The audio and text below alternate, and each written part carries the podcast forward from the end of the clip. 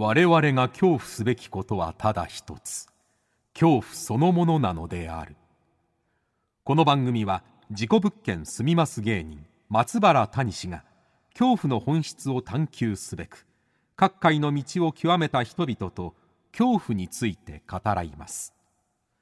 松原谷氏の興味津々。ご一緒に恐怖の感性を磨きましょう。こんばんは松原谷氏です。今夜の対談相手は芸人の今野ブルマさんです。1986年東京と生まれ。2007年松竹芸能に入所しお笑い芸人の道へ。どんなお題でも全てチンコで解くチンコ謎かけで話題になり数々の番組や賞レースに出演。また芸人として活動する傍ら2020年には著書「下ネタ論」を出版、え、その他中退女子の生き方、え、さらには「特等席とトマトと満月」という自身初めての小説にも挑戦されております。私生活では2019年に一般男性との結婚を発表。先月には第一子も誕生されました。そんな今野ブルマさんとの対談をお聞きいただくのですがめちゃくちゃ彼女はね恐怖体験を宝庫ですね。恐怖体験いろんな恐怖体験をされております。えー、まあ、中でもね変質者との遭遇率が異様に高いというね。そしてその変質者を世直ししよう懲らしめてやろうとね、えー、チャレンジする話とかね、まあ、あとあの高校中退されてるんですけどこの中退した後の生活の怖さっていうのもああそんなこと感じるんだっていうのを発見がありましたよね。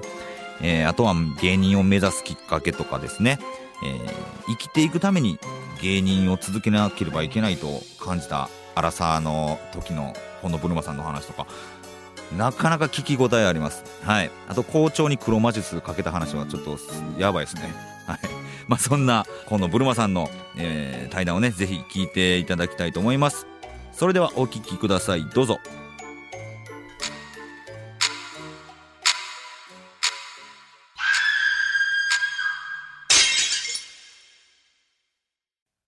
さあ今夜は今野ブルマさんにお越しいただきました。よろしくお願いします。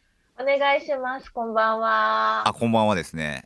えー、しばらく見ないうちにあのお子様もお生まれになっておめでとうございます、そうなんです。爆誕しまして爆誕しました。ありがとうございます。芽吹きました本当に。芽吹きましたね。はい。芽吹きましたね。いやで本も出されてねはい出しました。あそうだそうだ。本。本。そうですね。あ手元に持っとけばよかった。ちょっと待って。特等あ僕持ってるんで。あ本当ですか？特等石とトマトと満月とこちら。はい。あこちら。ああれ？タニタンの手元に。ありがとうございます。手元に届いております。はい。ありがとうございます。あのーはい、ざっくりと読ませていただきまして。あありがとうございます。あのー、本当あれですね。芸人が読むと心が痛むという。痛いですか？いや面白かったですね。ありがとうございます。はい。まあこの本のこともちょっといろいろ聞いていきたいとは思うんですけれども。ありがたい。この番組があの興味津々って言って興味の今日が恐怖の今日なんで。はい。まあ無理やりこじつけでもいいんですけど、はい、怖い怖さとかにちょっと結びつけてちょっと喋っていくという番組でございますので、はい、お願いします。よろしくお願いします。まず今野ブルマさんは、えー、一応事務所の先輩後輩になるのかな？あのー、そうですね。そうなんですよね。僕はもともと大阪の松竹芸能の事務所だったんであんまり接点はなかったんですけどデビューしたってぐらいの時になんか大阪に来て、はい、なんかイベントがあったよね。そうですね、はい、何のイベントあれ何のイベントだったかな？隠し特芸大会やったかな？なんかそんな。あはいはいそうですね。で金太郎と今度ブルマと東京から来て、はい、そうだ夜行バスで行ってでその金太郎が売れる前夜みたいなタイミングで、本、当、そうだった。でももうなんていうんですか？おまあ東京でもなんていうの舞台立ったら、うん、もう100発100中でもその日一番受けるというかもう受け方が違うみたいな。あそうなの？そう金太郎のえその時ブルマさんは先輩だったの？金太郎より。3年ぐらい先輩で。そうなんや。へえ。で私も一生懸命やって、あ、今日受けたぞって思うけど、その後金太郎が出ていくと、うん。あ、なんていうんですかね、あの、その会場じゃなくて、うん。例えばその会場がビルの3階にあったら、はいはいなんか地下地下からごっそり笑わせてるというか、そんなに受けるの？で、それを大阪でも普通に体現してて、はいはいはいはいはいなんかや帰りの夜行バス結構辛かった思い出があるな。ああう。そうなんやはい。それはもう悔しさとかそういうことですか？悔しさですね。うんうんうんなんで？っていう。で、その、今見たら絶対めちゃくちゃ笑えるんですけど、当時は笑ってやるもんかみたいなところで、尖ってたんですねブルマさん。はい、絶対笑ってやるもんかっていうので、ぐっとこらえてるけども、これは笑わざるを得ないみたいな。芸達者だったので、芸達者やね。はい、そういう時期ですね。はなるほどな、まあその時に僕は初めてこうあ今野ブルマっていう芸人がいるんだっていうのを、うん。えー知ってでもそこからはあれですよねそうか「ちんこ謎かけ」で出てきてはい、でまあ r 1でも決勝に行ってありがとうございます。そうですね。でその後あの僕の、えー CS のホラーの番組心霊スポット行く番組に出てもらったって感じですねそうですね。うん楽しかったですね、あの日。あの日めちゃくちゃ怒られたねあの 怒られたというか これ、あ怒られまのしたっけ？僕らは悪いわけじゃないんですけど、はい。そのおお寺っていうのかな？大きいああ、は大い。きい、あの建造物があるところで ブルマさんが不倫コントをこう仕掛けてくれたのをずーっと関係者が見てて何なのあの人たちみたいなねそう、ダメだったみたいですありね。ましたけどもそんなん言われてもっていうねお。前でな、うんえーうんじゃあちょっとねえーっと幼少期の頃からいろいろ聞いていきたいなとありがとうござい思っます。ております。えーまず、まあ、本当こういうインタビューしてたら小さい頃は幽霊見たことあるとか、小さい頃は怖い番組好きでしたっていう人が多くて、はいはい。なんかその小さい時に体験した不思議な体験とか怖い体験とか、うんなんかそういうのってあったりしますかね？小さい時は、うんあのーまあ、心霊体験で言うと、うんえっと、あのちっちゃくはないか、中1ぐらいの時に、はいはいみんなでこう、井の頭公園のあたりを歩いてたんですよ。ほうほう部活の帰りに。はい。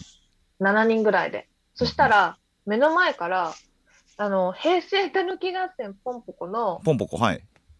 おばあちゃん、着物着たおばあちゃんわかりますか？はいはいはいわかりますわかります。なんか全くあれと同じ人が 前から歩いてきて井、の頭公園に？はい。そう。で、すれ違う時にもう、距離で言うと、もう、うん窓なり、ま近いな。はっきりとすれ違って、ポンポコのおばあちゃんが？そう、ポンポコのおばあちゃんだと思って、もう息止めて、あはっはっはっと思ってで、すれ違ってもうそろそろ私たちの声が聞こえないかなっていうタイミングで、え、今見た？ポンポコのおばあちゃんいたよねって言ったら、うん。何言ってるの？やめてよみたいな。はいはいはい。誰も信じてくれないし、誰も見てなかったっていうことはあります、ね。他の6人は見てなかったってことなんだ。見てないですね。ほうほうほうで、何回も言ったんです。いやいやいやいや、今ここ歩いてたでしょ、ポンポコのおばあちゃんって。でも本当に、なんていうんですか不思ね、議やな。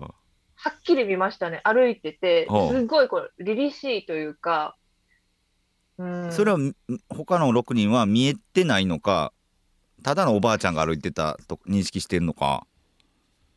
見えてない。見えてないん。だ、うん。はあ、だからあるんですよブルマさん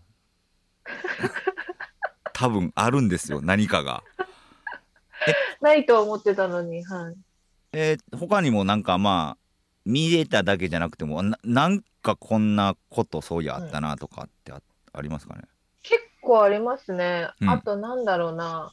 高校生の時に、うん。ぶあの、文化祭でお化け屋敷やって、はい。で、友達の家にその日みんなで泊まったんですよ。女子校だったんですけど、女の子5人ぐらいでうんうんうん。家に泊まって、うん。で、朝起きたら金縛りに会ってて、うんうん。それで、あの、いつもだったら絶対目開けないんですけど、まあうん友達いっぱいいるし怖くないやと思って目開けたら、はいはいなんつうの、映画のなんかスクリーンみたいな感じで天井にすごい大きく女の人が映し出されてる。なんかシシアターみたいな、ホームシアターみたいな感じで。うんで、すごい瞬きされて喋ってるんですよね。で、ほうほうこっちに来て、こっちに来てって呼びかけられて、あ、手がどんどんこう右手が上がっていくっていう感え覚。あ自分の右手が上がっていくの？そうです。連れてかれる感じ。怖い怖い怖い怖い来て来て来てっつって。で、やばいやばいやばいやばいと思って、こうやって必死に。あー私、あの、で、その時テレビで義母愛子さんが、私はまだ生きてる人間なんで、あなたには何もしてあげられませんって言うと、あ のギブアイコさんねはい義母愛子さん言うと、あの、分かってくれるよっていう情報を持ってたので、たとはいはいはい、私は生きてる人間なので何もできませんって言ったら、はスーッと溶けたっていうのありますね。あそれ時は友達にすぐ言ったの、言いました、みんな起こして、起きて起きて起きて起きてって言って、そう、そうなんですよ。連。れて行かれそうになった？って。連れて行かれても、私結構うん、その時、まあ中学の時もそうなんですけど、うん。人にどうでもいい嘘つくのがすごい好きだったんですよ。えーっと人にどうでもいい嘘をつくブームがあったんですね。そう、なんかはい、私双子なんだとか、はあ、はあは実は昔、あの、さんまの大先生でしたっけ？出てたんだとあ、か、あーあっぱれさんま大先生。中学生日記出たことあるよそんなやつ、おったような気するななんか。なんでそん変な嘘つくの。は嘘やろどうせって。でも本人認めないやつね。うん。すごい好きで、だからそういうことを言っても、そのポンポコの時も、その、ホームシアターの時も信じてもらえなくて、ああでも狼少女みたいになってる、あ、そうです、そうです。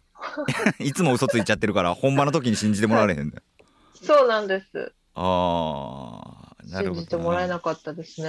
えーまあ、不思議な体験ってまあそんぐらい？いや、いっぱいありますね。なんかそれこそその、えっと、不倫婚として怒られた時に、あの、いろいろ、はいにいはいろいろ思い出したんですよね。なんか、そうそう言ってた高校生の時、ヒサロ行って、でや 焼いてたんですよね。そヒサロあのギギャルを目指してたんですよね高校生の時そうですはいあの、鬼ギャル、鬼ゴミギャルだったんですけど。や、はい、で、焼いてる時に、うん。窓をバンバンバンバンバンバンって叩く音がして、ほう。で、それビルの8階とかだったので、うん。まあ、室外機とかがあって、それが揺れる音かなとか、鳩がいるのかなって思ったんですけど、で、ヒサロ出て、はい。店長に、あの窓うるさいですねって言ったら、なんかもう室外機もないし、あそこはもうただの窓、ただの。鳩が止まるスペースもないし、はんはん。で、実はそこから前に人が飛び降りたことがあるんだよね。めっちゃ怖いね。ちゃんと怖いね。言われて。で、バンバンバンバンバンっていう、本当に、今思うと完全に人が窓を叩こうとだったので、はいで、結構私もぼーっとしてるというか、うんなんか、音が、音とかしたり、ポンポコとか見たりしても、うんなんだろうな、ありえないのに、あまあそういうこともあるかなって思って、はい。後からめちゃくちゃ変だったなって思うことが多いですね。これね起きてることや見てることはすごいことなのにものすごいその怖い話として使いにくいっていうね。いいですよね。なんでヒサロなんとかね。なんでポンポコやねんとかその前にね、聞きたいことが多すぎてね、はヒサロ行ってたんだとか、あそうそうそうそうそう。ねでヒサロってどんな話状況なんとか入ってこないね。そうですよね。でも実際に不思議なことが起きてるわけやもんねそうですね。ずっとなしなしなしなしなしなしが起きてるんですよね、私の場合はね。ああそうそう いつものように帰り道歩いてって、うんっていうとかじゃないですよね。そうヒサロにいてとか。ヒサロってなんそうですね。不思議なこといっぱいありますね、なんか結構。まああとは生きてる人とかでも、そのそうなん人生で、うん私、本当もう2、30回ぐらい露出狂になってて、露出狂になってるんですね。はい。そうなんです。で、それはもう幼い頃、5歳ぐらいからよく遭遇してて、はい。で、慣れてくるともう、まあ、小学生ぐらいになると、うん。なれるんだ。えっ、と、うん。3人ぐらい友達でいて、はい。で、あ、出してるね、みたいになって、で、一人が、その、なんつうの、おとりじゃないけど、その場に残って、一人が交番行って警察連れてきすて、げえ。捕まえるとか、逆万引きグループみたいな感じになってるよね。一人が見張りやっで一人が盗んでのはい、あの痴漢対策版ね。そうです。これで、はい。あの、一回、すごいびっくりしたのが、高校生の時に、うん。あの、コンビニの前で友達と溜まってたら、はいはい。あの、まあ、露出狂が来たんですよね。はい。で、うん普通にまあ、露出されてて、で、いなくなって、はいで、まあ、夜直しみたいな感じで、次の日もコンビニの前にいたけど、来なかったんですその日は。夜直しっていうのは、あの、露出狂また来たら、怒ったろみたいなことですか？はい。そうです。捕まえたろって。はいで、水風船とかめっちゃ用意してたけど、来なくて、なんだみたいになって、はいで、露出狂、露出狂？って呼んでたんですよ。そしたら、はいはーいって来たんです。怖いな。でも召喚できるようになったりとやかっぱしてす、ぎるわ。はい。そうなんですよ。で、私はその地域の女の子たちは、うんもうこれが日常なのかなって思ってたんですけど、はい後々大人になってから聞くと、うんあなたがいる時にしか会ってないって言われますね。ほうほうほうほ 私がいると来るっていうう。はいはいはいはい。おるねん、そういう人。うん。いますよね。それが霊感なのかわかんないですけど、うんうんうん。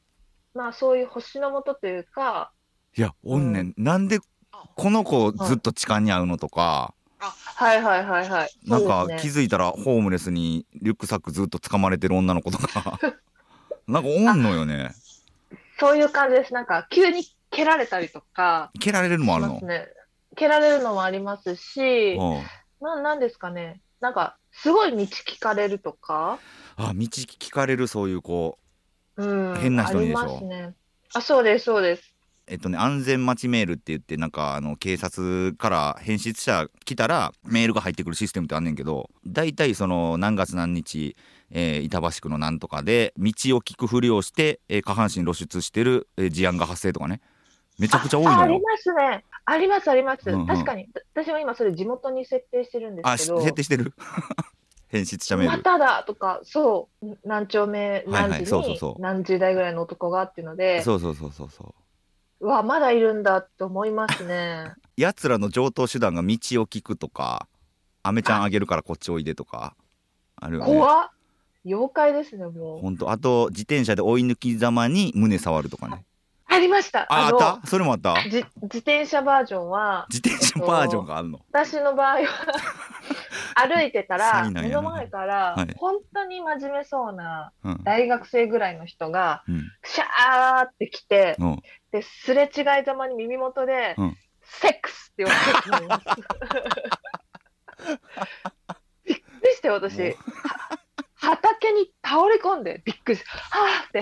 で、そのままシャーっていなくなって、はい。もう、チョコボール向井さんや、もうそんな。なんか あの、チョコボール、した。すごいな。うんチョコボール向井さん、セックスって言って、あの、ボディスラムするっていう、あの、フィニッシュホールドがあんねんけど、あの、プロレスラーやそってる時にれ見たんだ。いやいや、あそれ見てじゃないやろうけど。な。なんでセックスするんだろうな。な。でも本当になんかこう、うんタニシさんと喋ってるとうん。思い出すってのあります。この、だから私、セックス事件も、セックス事件。はい。今多分10年ぶりぐらいに思い出した気がしますね。あ、今思い出したの？はい。だおお掘り返さなくてもいい記憶なんやろうな多分、そうですね。うんうん。まあそりゃそうですよね。無理やり怖いことあったかどうかほじくり返してるから でですねあのーいろいろね幼少期から変なおじさんに会ったりとかタヌキ見たりとか、い、ろいろあったと思うんですけれどもえーっとこれは中退女子の生き方という本でもね書かれてますけれども高校を中退してはい。で後に芸人という道をえー目指すことになったんですけれどもはい。これは怖くなかったですか？中退してなんだろうみんなが行ってる学校に行かなくなるっていうことは。いや、超怖かったですね。は人生で確かに一番怖かった時期かもしれないですね。あ、はあはあはあはあはああの、どうなっちゃうんだろう、この先っていう。そうよね。うんうんうんなんか、通学してる時は、うんなんか、それはそれで怖かったんですよ。え、うんこんなつまらない毎日のまま、この花の女子高生を終えてしまうのかっていう、はいはい。あの、校則も厳しかったりとか、うん勉強も全然興味なかったので、うん。思ってたんと違うっていう怖さはいはい。もあったんですけど、うんもう日じゃないですね。辞めた時の怖さというか、退学になって学校に来ちゃいけませんって言われて、はいあ、学校に行かないってことは、これから自由だ、髪の毛もすべて自由にできるんだって思いきや、うん。あの、まあ、髪染めたり、好きな服着たり、好きなメイクしても、うん誰も自分を見てないっていうことに気づいてしまったというか、見てないことに気づく。はい。はあ。通学中ってうん同じ私立の厳しい校則の友達高速で過ごしてる友達がいて、うんうんうんで、ちょっとでもはみ出ると、わあ、すごいかっこいいな、大人だな、みたいな見られ方するじゃないですか。はあはあはいはいはいでも、高校に行かなくなったら、何したって誰も見てないし、はあこんなにははみ出てもはみ出、はみ出れないんですよね、結そうか局。何してもいい。はみ出てるって言われないから、はみ出れないんだそうなんですよ。だから怖いかはあ怖いですよね。だから普通に街に好きな服着てうん。繰り出しても、うん。あの、結局上には上がいるから、おるよね。うん。そうですね、すごいギャルもいっぱいいるしう、んうん。可愛い子もいっぱいいるから、あ、何者でもないという恐怖。はあ何者でもないという恐怖か、はい。そうか学校に行くと反応があるわけよね。そうです、そうです。うん、はい。人がいるから友達も先生もいるからそうです。基準があるんですよね、そこに。そうか基準がある方あるからそのなんだろういろいろできるっていうはみ出すこともできるしそ,、の通りして褒められることもできるし、そうです。その制服があるから着崩せるっていうことに気づいて、はははあやってもうたっていう。でも取り戻せない、取り戻せないよね。なはい。えちなみに退学になったのはどういう理由でしたっけ？えっと、まあ、いろいろしちゃってたんですよね。私立なのにうん髪を染めてるとか。で、あとなんか一回やったら大学だぞってイエローカードもらってる中で、うんうんあの、その日も遅刻してしまって、はいで、あの、おでんをね、もうどうでもいいやと思って、おでんを食べながら登校してたんですよ。そういう時の記憶覚えてるよな。おでんやったよねその時。はい。そうです。で、そしたら校門の前で校長先生が待ち伏せして校て、長先生が待ち伏せしてんなそうなんですよ、もう直々に。うん。あの、またお前か、社会のクズだとか、いろいろ言われて。れるな。は腹立ったんで、そのおでんの汁で校長先生の周りをこう囲ってね、何してんねん。あの、黒魔術かけたから、もうここから出んなよって言って投稿したら、次の日親呼び出されて退学っていう、黒魔術かけて体格なんや。レッドカードって言って、おもろ。ええおでんの汁で校長に黒魔術かけて退学したんや今でこそこう笑ってもらったりとかするんでねすけど、うん。当時なんかもう自分が情けなすぎて誰にも言えなかったですよね。よかったね今があって。いやだからもう芸人になってからはもう人生バラ色ですね、売れてなかろうが、はい、そうですか。これ芸人になろうと思ったのはこれなんでこうなっちゃったんですかはい。すごい体調を崩してしまった時に、うん。あのー家で療養してたんですよね。21ぐらいの時かな。で、うん。そのタイミングであの爆笑レッドカーペットっていう番組が大ブームで、はい。であのー赤い絨毯に乗ってはい。熊田正史さんと 鈴木九太郎さんがブルマ履いてわー流れてきて、はい。で、1枚のブルマを2人で履きますって言って、あの、ピカチュウにならないように履きますって言って、あの、おもちゃのピュッピュッっていうやつ、全然意味わからんもんなそれが、うん、ピュッピュッって吹くと。はい。あの、黄色いのもね、ここに2つはい。つけて。ピカチュウにならないように吐く、うん、で、あの、鼻に管通して、要は鼻息をすると、ピューってなるのね。あのーはい。あれ吹き戻しっていうのかな？はい、あ吹き戻しうん、が、で、それを2人ともつけて、うん。おじさん2人が1枚のブルマ履くんですけど、はい。吐息が漏れて、ピュピュピュピュ、ピューってピカチュウになるっていうネタを見て、なんかこう、久しぶりに心の底から笑えて、はなんかその時に、あ、こんな大人になりたいって気づいたというか、なんだろうな。あ。熊田はい。正史さんと鈴木九太郎さんがきっかけっていうことなんですね。そうです、完全に。で、ああいうブルマパーティーに私も入りたいと思って、紺色のブルマを履いて、紺のブルマです。そこやな、はそこがまたこの世間とのズレを痛感するんですよねそうなんです。はい。だから、22ぐらいの女の子がうん。紺色のブルマを履いて出て行っても、うん。そのおじさんと一緒とは見てくれないというか、おおじさんの客が喜ぶだけっていうその笑うじゃなく。そうです。はい。あーなんかちら、なんかね、そのゴムの隙間から見えないかなみたいな目でしか見てもらえなくて、そこはあれなんだね。そのやってみないと気づけなかったよね、いや、そうなんですよ。で、私、まあ、兄がいて、ずっとなんかこう、可愛くないとか、うんあの、言われて育ったんで、はいあの、自分がそういう対象っていうことにそんなに疎かったんですよね、とに異かく。はい性のとして男性から見られるとは思っていう認識あの自覚がなかったってことですね。あんまりなかったですね。うんうんもし思いっきり具のこっちを表現してれば、うん熊田正史さんとかみたいに手放しで笑ってもらえるっていう笑いを 提供できるんじゃないかと思ってたんですけど、もう 全然、もうブルマ履いて出ていっただけで、あ、女、ブルマエロいっていう。それはそのあまたの変質者と対峙してきてそれでも気づけなかったの、うんそうなんです。だからね、鈍感なんですよね、多分基本的に。めちゃくちゃ鈍に感よね。うん、それがいいのか悪いのか。うんそうなんです。鈍感ですね。はい。気まあ。そんはないとこから芸人の道を、まあ、目指すことになって、はい。何か怖いこととかなかったですか芸人。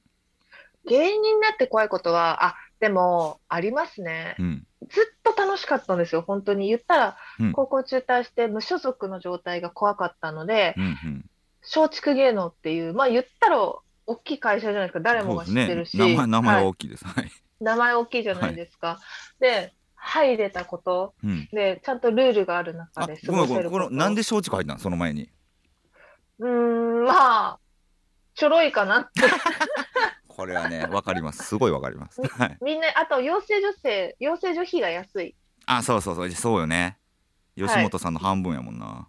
そうです。ダントツで安いのと、うん。あと、まあ、うん、そうですね。層、層が薄そうか薄い。いやほんみんなそうですよ。まあ、ど、どこでもよかったんですよね。なんか、言ったら看板に、鶴瓶さんとか、うん TKO さんとか、うんオセロさんとかだったんですよね、当時。うんうんあ、ここに行けばまあ間違いないかなっていうとうん。ころで入ったんですけうど、で、入ってみて、すごはい。いずーっと楽しくて、売れなくても楽しくて、うん。で、だけど、27、6、7ぐらいの時にうん、毎日楽しかったのに、ある日うん、あれ？これ本当にこのまま売れないやつじゃって 気づいて、ほうほうほはい。まあ、いつか売れるだろう、みたいな感じでやってたんですけう。ど、はい。何年目ぐらいまで楽しかった？5年目。5年目 け結構長いこと楽しんでたよね。はい、5年目である日うん、しんどくなってきて、ほうほあ、楽しかったけど、うんこのまま売れないで死んでくやつじゃって、急に現実が襲ってきて、え、めっちゃ怖いみたいな。寝れない寝れない、え、怖い怖い怖いっつって。で、アラサーじゃないですか、言ったら27、そう、だから8って。そこって、特に女芸人はね、めちゃくちゃ悩むとこちゃうかなと思うねんけど。そうなんです。あのー本当にそうで、うん。まあ、いろいろね、まあ、なんつうんですか、男女平等とか、まあ別に男女関係ないとはいはいはい言いつつも、いや、まあ、全やはり然あるよね。全然めちゃくちゃあるよね。はめちゃくちゃあって、い。うん。もしかすると、これ売れないし、うん。売れないまま追いかけていって、結婚もできないまま終わるんじゃないかっていう恐怖ですね。どっちもは何も手に入らない、入らないっていう状況？あはいはいはいはのまま私の人生を終えてしまうんじゃないかっていう、だからどっかで区切りをつけるべきなんじゃないかっていうい。ああそれが恐怖。恐怖ですね。はああ。まあ、その恐怖を感じ始めてから、い。はい。なんていうのか転機になったというか、きっかけってなんかあったんですか？あ、これならいけるかもっていうのが。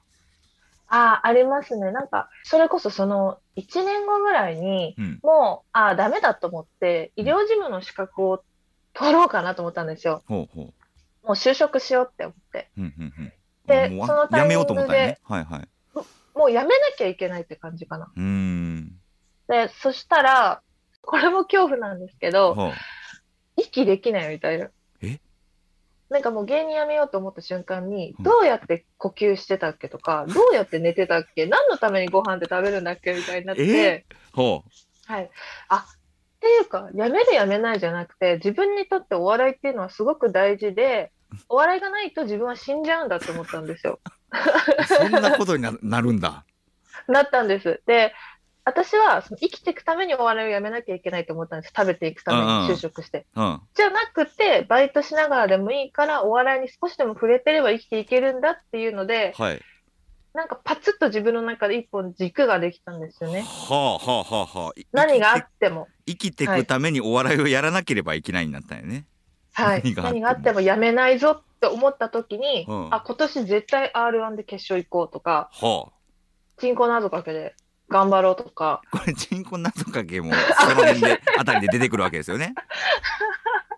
そうです。皆さんご存知みたいに言ってましたけど、はいまあ、どんなお題でも全てチンコで謎かけするっていう特技があって、はいはい。あの、それを頑張ろうとか、うん。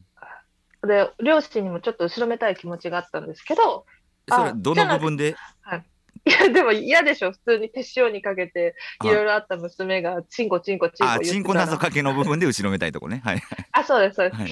でも、それも私が一生懸命やって、うんあの、覚悟を決めてはい、ゲイとしてやってたら納得させられるなとか、いろいろガチッと自分の中でハマって。うん。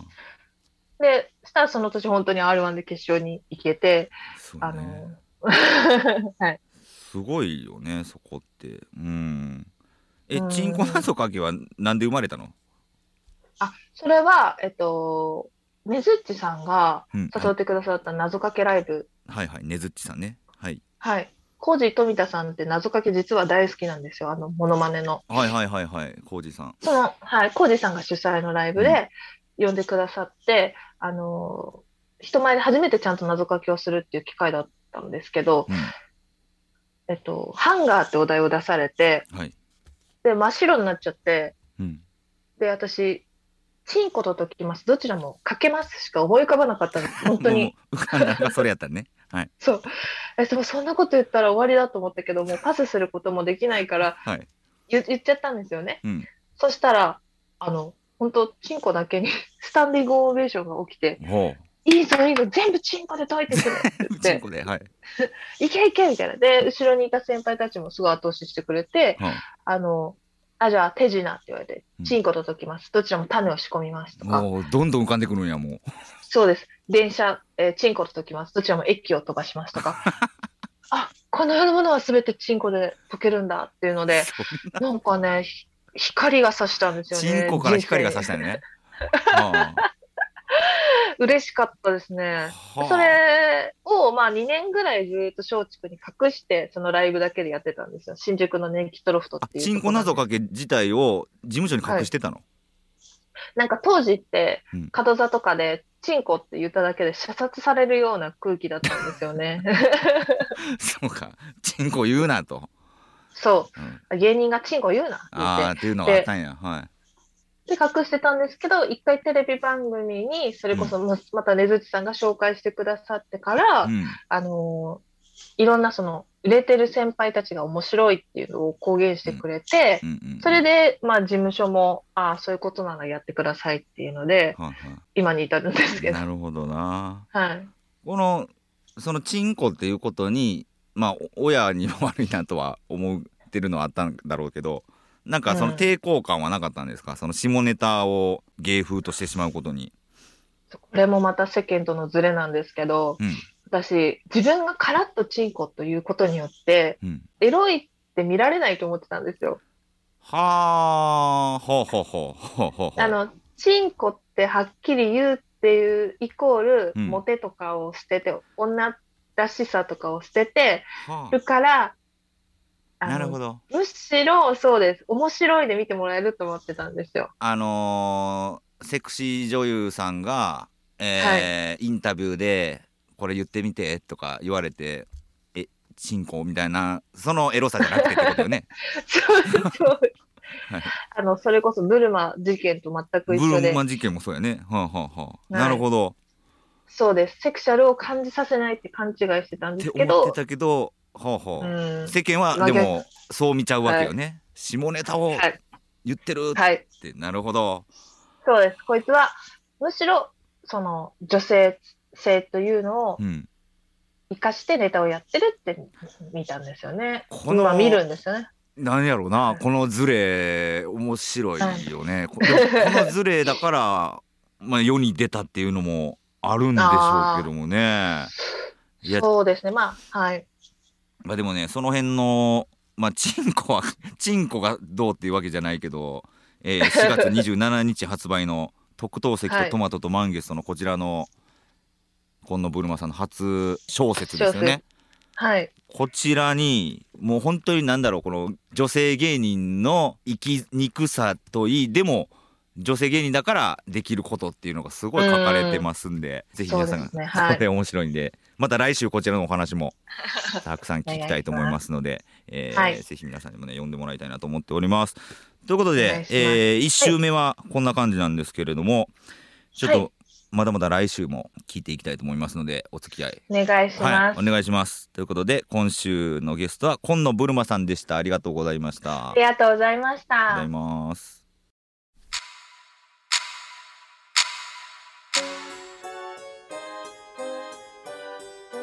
はい、えー、いかがでしたでしょうか？あ本当にね今野ブルマさんの本はすごい面白いんですよ。あのー、サクサク読めますしめちゃくちゃ共感できる部分あると思思いますんでね。えー、ま名言めっちゃ飛び出しましたね。規則があるからこそはみ出せたとかね。いやほんとねあの人は何を聞いても答えてくれるから本当こっちもいろいろ知れてね勉強になるんですけれどもね、えー、ぜひ次週もね、聞いていただければなと思います。そして、えー、恐怖の感性を磨いてお待ちください。それでは、松原大臣の興味津々、今宵はここまでです。皆様、どうかお元気で、さようなら。セックス。